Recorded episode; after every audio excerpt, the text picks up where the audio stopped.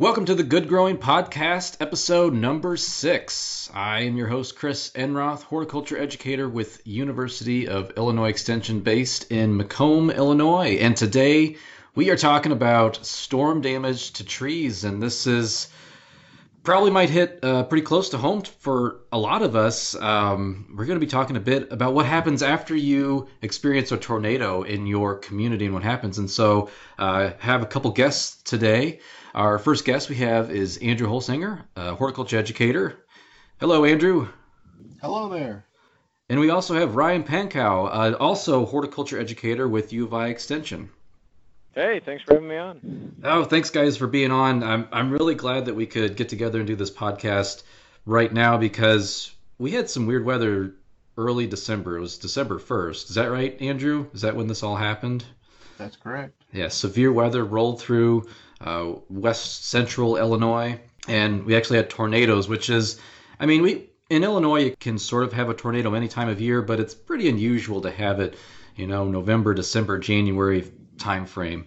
So um, where I'm at in McDonough County, we actually had a tornado roll through South Macomb. Not too much damage here, but Andrew, you have kind of a different story to tell down in Taylorville. So tell us a bit about the the Taylorville tornado. What was your experience, and then like what, what was the aftermath? What what happened there? Well, actually, the the tornado that hit uh, Taylorville, they had a kind of what they say is an expansive warning of uh, approximately 40 minutes of warning. But uh, closer to home, I had a tornado that uh, went uh, right near my house, and it was, you know, somewhat uh, unexpected to me. I heard the sirens and uh, looked out the, the window, and here is a tornado approaching the house. And so I went and took cover, and uh, just it was just uh, astonishing to me at how quickly uh, you need to be prepared to move into your place of shelter.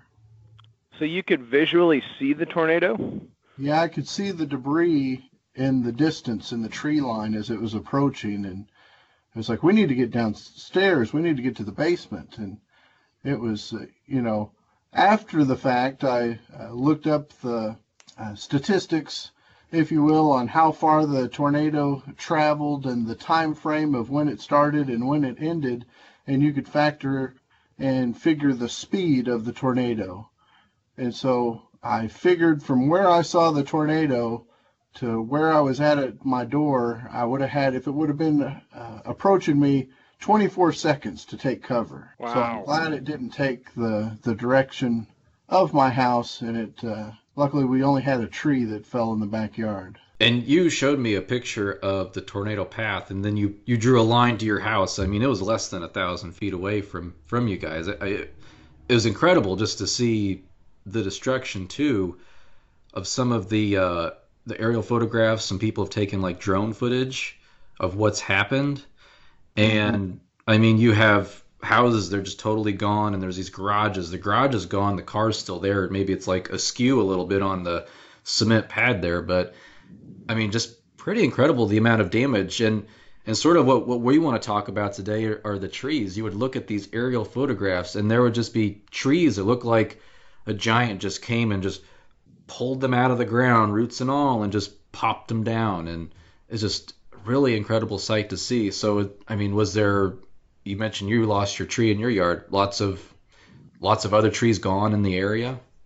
Yeah, there was a, tree at the neighbor that lost their house, and it was like it was a matchstick and twisted, and you could see that the whole tree was twisted and mangled and uh, just destroyed. And I you know, later on uh, realized that the the storm continued and it intensified and hit the community of Taylorville, and uh, they had quite a, a, path of destruction, if you will, throughout uh, Taylorville. So uh, something I want to I want to hear from you, Ryan, especially because your background, it's in forestry, uh, it's in arboriculture.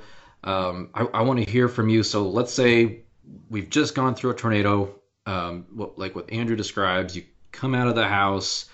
Um, from your perspective, from your standpoint, like what are the first things, or what's your advice for people, you know, that are just emerging af- right after the disaster has occurred? so so yeah, actually to go back to my background, Chris, I, I have spent time as an arborist for about uh, a number of years. I've I've been a you know climber. I've inspected trees. I've installed cabling and bracing. I've dealt with storm damage after the fact. Um, you know, all the training I get as a as an arborist tells me that the first thing you need to look for is all those electrical hazards. If you've got overhead power lines in your neighborhood, some neighborhoods have them buried, and you would know if you don't have power lines overhead, you don't you don't have them there. But but boy, that's just the most dangerous thing at that first shot of walking out because lots of things can be electrified that we we don't even see. So you know that that's probably step one is is assessing all that potential for electric shock. Um, and certainly anything that is entangled with any type of electrical wire or pole or anything, you don't want to touch any part of that tree. Uh, you really don't even want to be on the ground near it. So that's the biggest first step of all the danger. Um, you know, secondly, I know a lot of folks really want to just jump in with a chainsaw and start clearing brush and getting it off their car or whatever it is. I can tell you from years of experience operating a chainsaw, there is nothing trickier than a tree that has fallen. And it, it's just, it gets really difficult to predict where the tension is on the limbs because they aren't, again, they aren't standing upright. And all the tension on wood fiber in a tree's structure is meant to have you know be upright and and growing up towards the sun. Um, so when you put that on its side and bend it and push it different ways, it's just really hard to predict where that pressure is going to re- result on your chainsaw bar. So boy, if if you're not a pretty experienced chainsaw operator, I really don't recommend folks even touching some of these trees that are really mangled. So I mean, I guess that's probably where I've seen the biggest biggest incidents of injury and problems is when folks are trying to do it themselves and clear that brush away and it's it, it just is um, probably one of the most dangerous situations to run a chainsaw in when you don't when, when it's just that unpredictable massive pile of stuff. So. Yeah i totally see what, what you're talking about here. I, I was in a tornado when i was at kansas state university. Uh, it, it, went right through campus um, and it, it was nighttime. And the the craziest thing happened. Like I was, it, it, went right over our head. We were in the library. We didn't even notice, but we came out and it was like a bomb literally went off. And you see all, all these trees that are twisted and mangled. And the other crazy thing is all of these people just come out to start to like look and gawk and take pictures. And one thing that I saw, which I had never really thought of, but it makes total sense, is the city deployed its snowplows to clear all of the debris out of the streets and push everything out. And as people are gawking around and trying to stay out of the way of like snowplows, they are standing under these trees with all of these hanging limbs in them. And it's just you you're just like I just want to like shout like get out from underneath those trees. They are not safe. There's uh, they have those widow makers in them. So Oh yeah, that's that would make me so nervous to see that. Um, and you know that's just people are just absolutely unaware of that giant tree canopy above them, and it, it just it amazes me. And in in so many situations, like as a forester, as an arborist, that's one of the first things I look at in somebody's yard and any spot we go to. And I guess one thing that's um, been interesting to me is uh, I, I like to camp a lot. My family likes to camp a lot, and in spots where there's not uh, real designated campsites, you know, that, that your typical tent camping spot where you just walk out and set up your tent. I'm always amazed at people that set up their tent right under a big dead limb oh, above yes. them. So, you know, people are just pretty oblivious a lot of times. That um, that's that's a really good point, Chris. That you really don't want to walk out of your house and and stand and gawk under uh, something precarious or yeah. or any any tree that's received some damage, even if there's not something hanging up there. Um, you know, we see stuff come down in the next few days too. Sometimes that it's cracked, it's damaged, it's, it may not look that bad from the ground, but could be hanging by a thread. So, really, until you have an assessment of what by, by somebody that knows what they're doing, by an arborist, um, you really don't want to be under that or under any of those trees that have been have been wind damaged. Exactly, and and you mentioned chainsaw operation. Um, you know, folks, just just know that a chainsaw is the most dangerous piece of equipment that you can buy out of the garden center without any type of training uh, and just go home and use it as your own free will Uh, I've seen just some truly remarkable um, stunts uh, performed with chainsaw, and I don't mean like circus stunts. I mean like people like pruning things using like a step stool. Like I saw a guy pruning his burning bush with a chainsaw on a rickety old step stool. It just makes no sense to me, and they're just they're very uh, very dangerous. Is, yeah, that is such a no-no to ever have your feet off the ground with a chainsaw in your hand. yeah, yeah. I mean, you know, as as an arborist, I would be tied in and secured one way or another to that tree if I had a chainsaw in my hand. It's just, I mean, there's really specific OSHA regulations to how you operate a chainsaw in an aerial environment. So anything up off the ground. And yeah, um, I, I, you know, another thing that's out there for folks that do a decent amount of chainsaw operation on their own is there there's some great training courses through different um, organizations that put them on. Um, there there's a a series of training courses the federal government has put out for chainsaw operators that um, you know are probably a little bit over the top for your uh, typical homeowner. But I, I just know even here in Illinois, uh, down in the southern part of the state, our extension forester um, Chris, uh, Chris Evans. Evans. Mm-hmm. Sorry, I was wanting to say Chris Enroth. But, no, uh, hey, Chris, that's me. I, I wish I could uh, uh, could train people in chainsaws. Um, that's Chris Evans, and and if you go to Google Chris Evans, just know you're going to get a picture of Captain America. um, but yeah, Chris Evans. Uh, we also have a forester here on campus, Jay Hayek. Uh, both of those guys put on some great chainsaw courses for folks that are just looking to use it around their property. And I mean, it, it may seem, you know, to some people that have ran them for a number of years, it may seem counterintuitive to go take a course that you know you know how to run it, but you may be surprised when you hear it by the textbook how you should do it, all, all the things you're doing wrong. And I've seen over now nowadays, you know, I'm a, I'm a horticulture educator. I'm not an arborist in the field every day, yet I do heat with firewood and I run a chainsaw a decent amount in my personal life. And I I've had training, and I even see some of that training start to fade. You know, I, I notice myself doing some some things I wouldn't have done back back in the day when I was out in the field every day. So it even when you're educated, it, it takes some refresher of that the, those skills and, and that safety you need to follow. So I mean we we're kind of steering folks away from having to do tree work, especially on these storm damaged trees. So Ryan, talk to me a bit about since you were an arborist, if a homeowner wants to hire an arborist, what what do they want to look for when either they're having that initial discussion or what are some like must-haves that these arborists should show the, the homeowner?